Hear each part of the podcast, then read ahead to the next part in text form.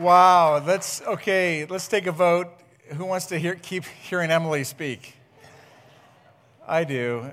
Uh, she's going upstairs where the kids are going to learn the Bible. That's what we're going to do as well. I, my, my wife and I, st- we remember by name the, the, Sunday school teachers who invested in our kids' lives, and I'm just so grateful for how they uh, uh, just gave so much to our kids. We're going to talk today about the power of a story.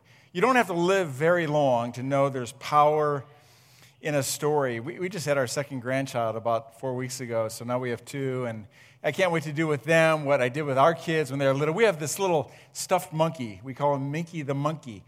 And uh, I would sit by our kids' bed and I would make up stories just out of, out of nowhere about the adventures of Minky, and I would weave into those stories God's love for them and Jesus and uh, that was sort of one of our orange moments with, with our own kids. I'm so grateful for what they do in the kids' ministry. And as adults, too, you know the power of a story. Uh, just, just hearing a story, it can transport you to another world or it can help you live in this world. Do you know around the world uh, there are cultures where there is tremendous illiteracy? They, they can't read. And so the, the stories of Jesus are passed uh, by what they hear onto others, where people become Christians. There's nothing in print, but they become Christians by what they hear, the power of story. Those of us who, who speak up front, we know something. Uh, that uh, we, we, we could share just facts and figures with you from the Bible. It's called propositional preaching, just sharing stuff. Uh, but that could put you to sleep. And so we know, we know that every now and then we need to sort of weave in a little story to help bring you back and uh, so you uh, don't go to sleep. We're, we're in Acts, uh, the book of Acts, and um, whoops, here we go, somewhere there. Oh, I'm going to share this with this is a great quote. I found this National Public Radio. Uh, published this article, uh, and here's a quote from a professor Solid information in any form, facts and charts, etc., is good, but that's not necessarily enough if you look at the time somebody's beliefs have been changed, it's often because of a story that hits them in the heart, the power of a story. And so in the book of Acts, um, we, we've come to a point where now we realize that the author of the book of Acts, Luke, must believe in the power of a story because you get the, you get the story of Paul's turning to faith, in, turning in faith to Jesus in chapter 9. Then you hear that story again in chapter 22, and now we've come to chapter 26, and we get Paul's story all over again. In fact, almost the entire chapter is Paul's story. When I was a young Christian, many years ago now, I was looking for a way to talk about my newfound faith with people who maybe were still afar from God. And somebody said, You know, a great way to talk about your faith is simply tell your own personal story. And then somebody said, You need to look at Acts chapter 26 because in that chapter, Paul tells his story in such a systematic, logical way, it could help you communicate your faith. And sure enough, in chapter 26, we see this pattern of Paul talking what his life was like before Christ, how he came to faith in Christ, and how his life was changed after he believed in Jesus. I think this is something all of us can do. You, can, you might be a veteran Christian, or you might be a newbie, but I think there is something you can say in terms of your own personal story. That's what we're going to talk about today. How do we talk about what we believe in terms of our own personal story? Now, let me give a, let me make a sidebar comment. There may be some in this room. You might be here for the first, second, or third time, and you're just thinking about God maybe for the first time in a long time, or you're not sure about Jesus, and you're not sure you have a story of faith, and I would say that is okay, and I'm glad you're here and you're investigating God. At the end of the message, uh, there's a particular prayer I would love to share with you that I think, if prayed earnestly and wholeheartedly, will help you take your next good step in your own journey. Now, before we get to chapter 26, I want to give you the setting because that's important. Paul, the Apostle Paul, has been in prison for two years in the seaport city of Caesarea. A guy named Felix, a ruthless guy, put him there for two years, didn't let him out. And then Felix goes away and turns the reins over to a guy named by the name of Festus. Festus is perplexed. What do I do with Paul sitting in prison? He, he, he gives, tells the story to King Agrippa, and King Agrippa says, hmm, I'm intrigued. I'd like to hear Paul. And so, chapter 26 is Paul telling his story to King Agrippa. Now, just a sidebar comment on King Agrippa. His full name is King Herod Agrippa II. And maybe that sounds familiar to you. His name, he comes from a family line of incredibly dysfunctional and ruthless people who started with Herod the Great, who had tried to destroy the infant Jesus. His son Antipas, the tetrarch of Galilee, beheaded John the Baptist and won from the Lord the title of Fox. His grandson Agrippa I slew James, the son of Zebedee, with the sword. Now we see Paul brought before Agrippa's son, King Herod Agrippa II. And the setting is like in a courtroom. And the end of chapter 25 says King Herod Agrippa II came in, probably with a flowing robe, followed by Festus, followed by the military leaders, followed by the community leaders. They fill this courtroom with this uh, sort of this vainglorious show. And here's Paul, just Paul. And we don't know what Paul looked like from Scripture, but tradition tells us that he was a small, plain man with a hook nose, bald and bow legged, with beetle brows. That means a heavy eyebrow. But he was full of grace. He, was, he had no kingly appearance, but there he was before a king and this crowd of important people. And it starts like this Then King Agrippa said to Paul, You may speak your, in your defense.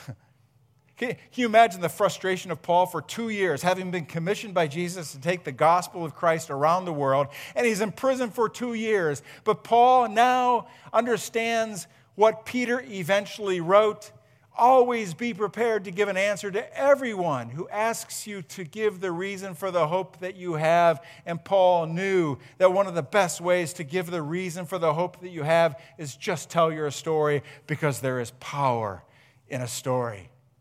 So Paul, gesturing with his hand, started his defense. I am fortunate, King Agrippa, that you are the one hearing my defense today against all these accusations made by the Jewish leaders. For I know you are an expert on all Jewish customs and controversies. Now, please listen to me patiently. And so now, with this sense of dignity and this sense of respect, but with confidence and fearlessness, Paul begins. As the Jewish leaders are well aware, I was given a thorough Jewish training from my earliest childhood among my own people in, and in Jerusalem. If they would admit it, they, would, they know that I have been a member of the Pharisees, the strictest sect of our religion.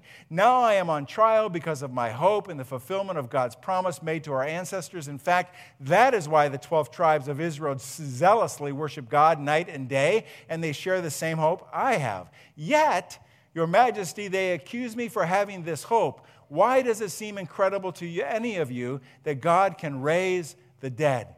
I used to believe that I ought to do everything I could to oppose the very name of Jesus the Nazarene. Indeed, I did just that in Jerusalem, authorized by the leading priests. I caused many believers there to be sent to prison, and I cast my vote against them when they were condemned to death. Many times I had them punished in the synagogues to get them to curse Jesus. I was so violently opposed to them that I even chased them down in foreign cities. And so, what Paul has done to this point is talk about his life before meeting Jesus. And what do we know about Paul? He was super religious, super zealous. He would pursue Christians and he would persecute them. That was Paul. Now, if you're given a chance to tell your story, this is a good place to start to talk about what your life was like before. Before you talk about what your life, how Jesus changed your life, what was your life like beforehand? If you were to ask me, what was your life like before becoming a Christian, Jay? I would say, well, I didn't you know, hunt down Christians and persecute them. In fact, I would probably tell you, I thought I was a Christian because I was in church almost every Sunday. But I couldn't have told you one thing about the Bible or how to have a relationship with God. A couple of weeks ago at our church, we, we had the, the visiting hours for our dear friend Todd Enderly, who died suddenly and tragically. Still hard to even think that it's true. And as this, I mean, unimaginably long lines serpentine through the chapel, waiting to pay respects to the Enderly family, I could not help but think and pray for those people that they would have the same experience I had when I was age 19. At age 19, a friend of mine died tragically suddenly, and I went to the funeral home to pay respects to the family. And I walked out of there sobbing. I mean, I was a football player and all of that, and I didn't care. I was with my friends. I didn't care. I just sobbed, and I said over and over, Where did he go? Where did he go? I had no clue what happens after death. This is the first time I really gave thought to God. And about the same time in my life, I was intrigued by the sun and the moon and the stars and how this all happened so precisely and the beauty of the mountains and the lake. And, and I was drawn to, to the beauty of nature. That's why I studied natural resources in college. And those questions who made this and where do you go after you die? These questions converged in a much bigger question that I vocally said God, if you are real, Show me who you are. It was that real and that earnest of a prayer. More on that in a few moments. Now, Paul has his story, I have my story, you have your story. And I wonder what realities were, for, were true for you before becoming a believer in Jesus. Were you in prison physically or, or maybe just emotionally? Were you an angry person? Were you confused? Were you not sure about love? Were you, were you wondering also, like I was, what happens to a person after they die?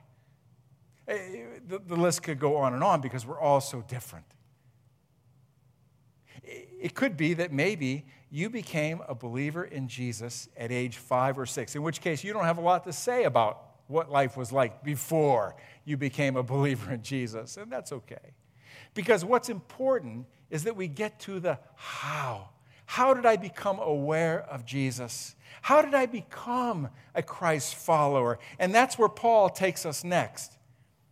One day I was on such a mission to Damascus, armed with the authority and commission of the leading priests. About noon, Your Majesty, as I was on the road, a light from heaven, brighter than the sun, shone down on me and my companions. We all fell down, and I heard a voice saying to me in Aramaic, Saul, Saul, why are you persecuting me? It is useless for you to fight against my will. Who are you, Lord? I, re- I asked. And the Lord replied, I am Jesus, the one you are persecuting. Now get to your feet for I have appeared to you to appoint you as my servant and witness. Tell people that you have seen me and tell me and tell them what I will show you in the future. And I will rescue you from both your own people and the Gentiles. Yes, I am sending you to the Gentiles to open their eyes so they may turn from darkness to light and from the power of Satan to God. Then they will receive forgiveness for their sins and be given a place among God's people who are set apart by faith in me. You know, repetition matters. When somebody repeats something over and over, that means it's important. And so you come to the book of Acts, and you have this very story occurring three times in the book of Acts. That means it's extraordinarily important. And I think when we are explaining our faith in Jesus, it's extraordinarily important that we explain how we became a Christ follower, isn't it? I, I don't imagine anyone in this room, although there might be someone, who, who had a flash of light from heaven or a voice from heaven. If you did, I want to hear your story. But it's not, you know, it's not unusual. A few weeks ago, we had missionaries uh, here for the Global Missions Conference. They would tell you what it's like in some parts of the world where Jesus is not, but where God's light is pressing against the darkness. And there, uh, let's take let's take the Islam world, for example, where it is illegal to talk about Jesus, illegal to become a Christian. And God, through visions and dreams, getting people's attention and being led to someone who can tell them about Christ.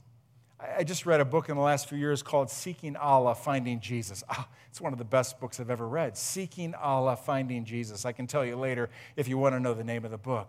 But this is happening around the world. In the few times I've been to India, each time I'll hear just a, an amazing story of somebody who's come out of Hinduism where God miraculously exposed them to, to Jesus through a vision or a dream or in some miraculous way, got their attention, and they go and find somebody who can tell them how to become a Christian. That's Paul's story. It's the story of many Muslims, many Hindus. It, it, that's not my story. I, I told you, I, I, I said, God, if you are real, show yourself to me. I said that on the side of a mountain in Glacier National Park. Nothing happened. But three months later, a friend of mine who had just become a Christian, I said, Hey, let's, let's go party. He goes, No, I don't want to. I said, What's wrong? He says, No, he said, Actually, everything's right. I said, What do you mean? And so we tar- parked down by Lake Erie, and he began to share with me how he became a Christian and how I could be one too. I thought I was. He said, God loves you, and God wants a relationship with you. He wants to forgive you of your sin and give you the gift of eternal life if you would just believe. Just believe. He didn't know what else to say beyond that. I didn't need to know anything else. It made sense to me. And I believed. And the rest is history. Wow. That's the how for me.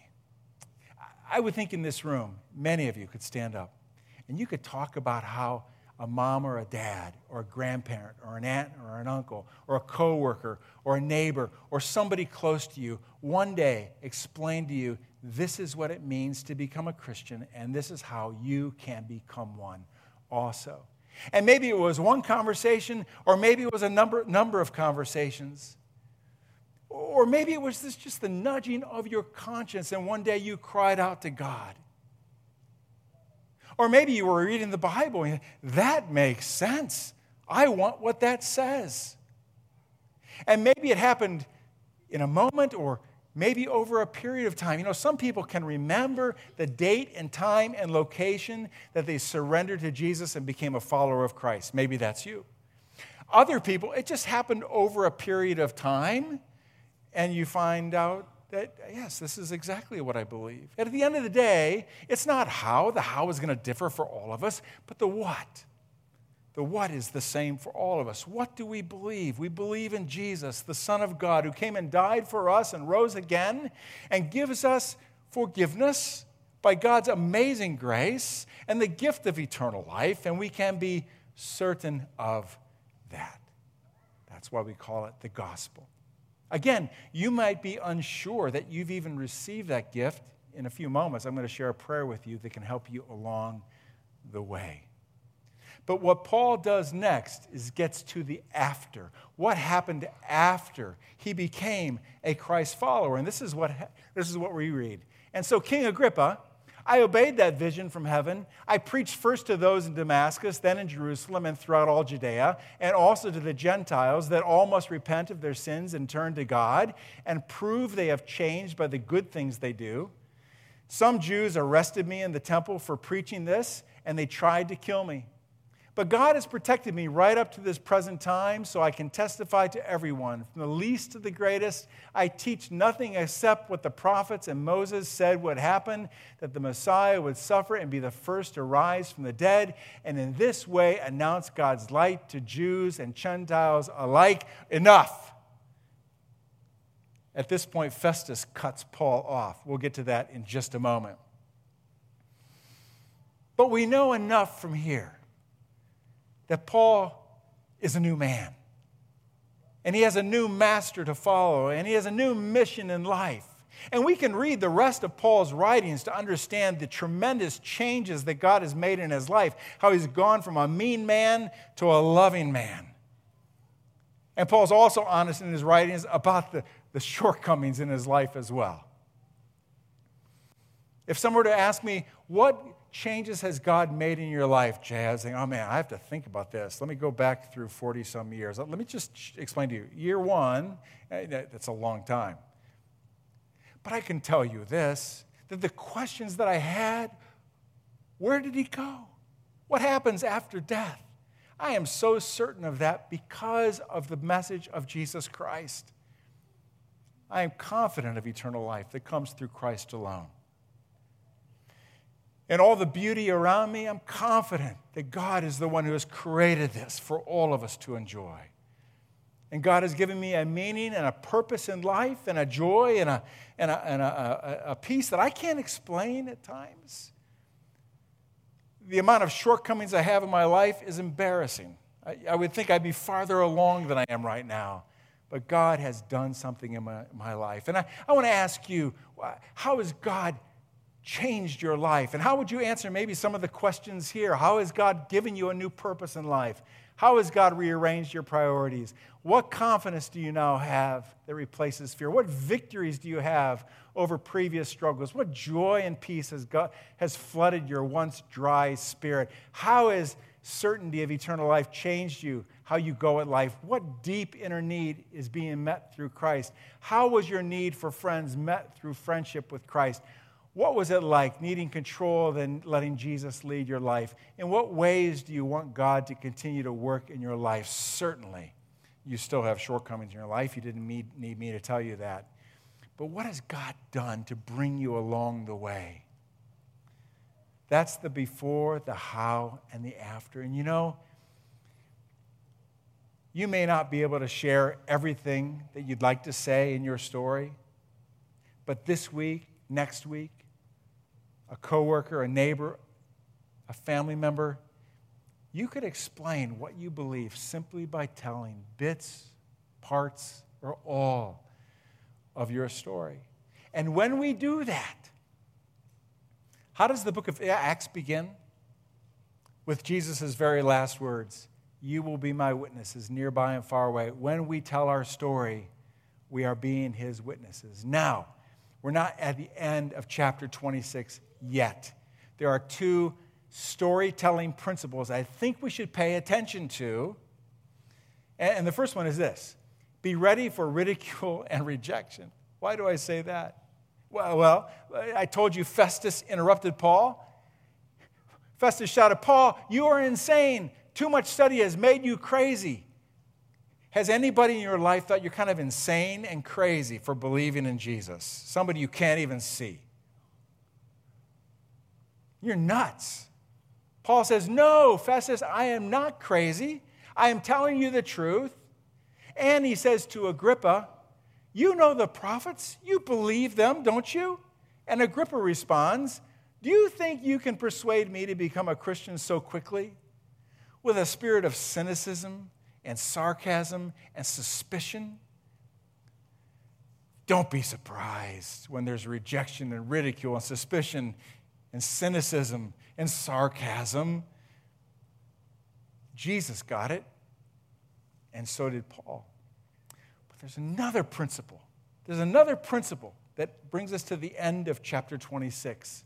It's the no one is beyond God's reach. Why do we say that? Look at this.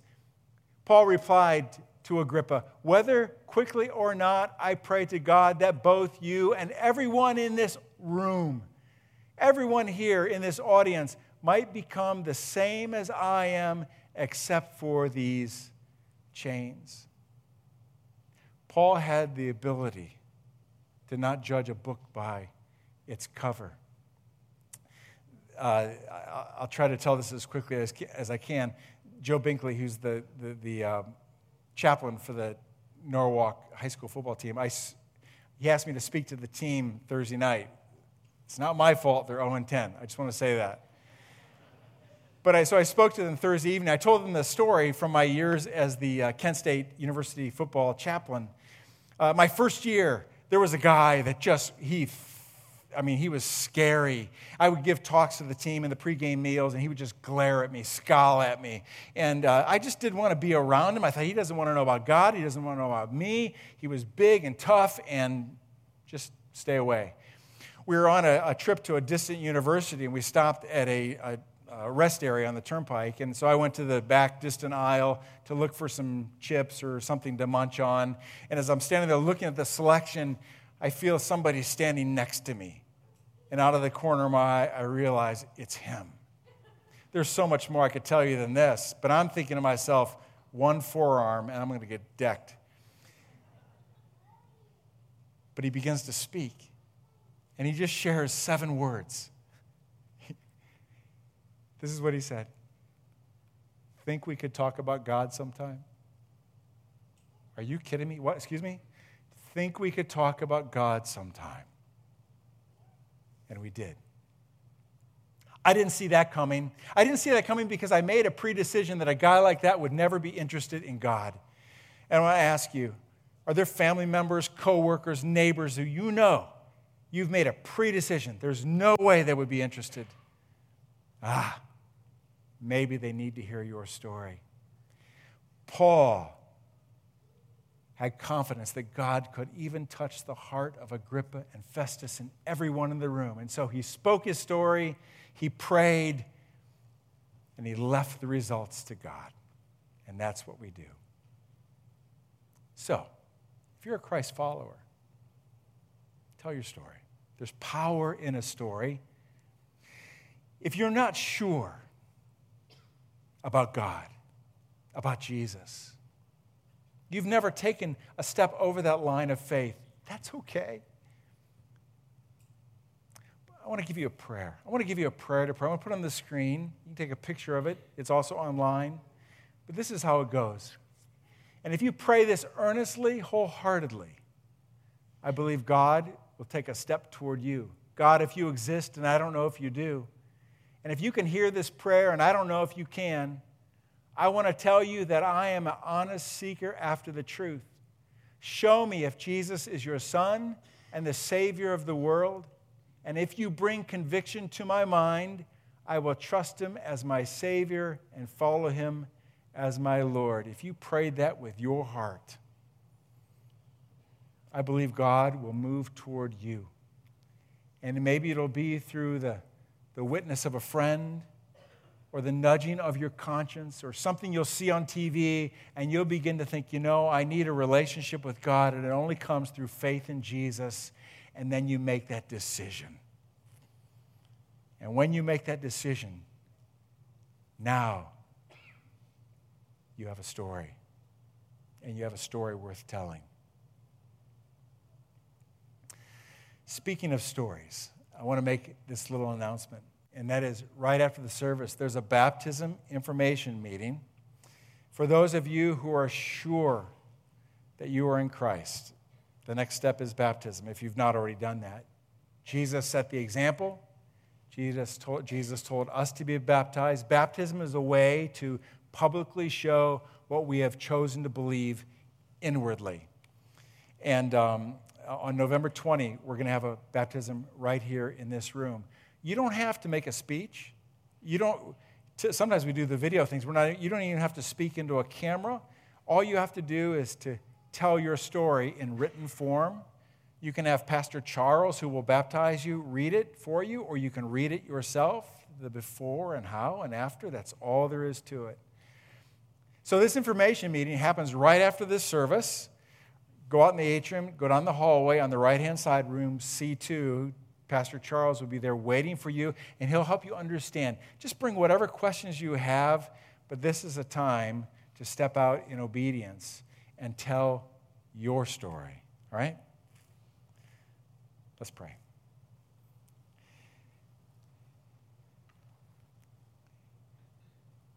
God, thank you for this opportunity to look at your word. And thank you for coming to us. Now, would you give us the, the courage and the confidence, the fearlessness, with respect and dignity to go to others and give us the opportunity to tell all or a little bit of our story and what you've done in our lives. Thank you. In Christ's name we pray. Amen. Enjoy this beautiful day.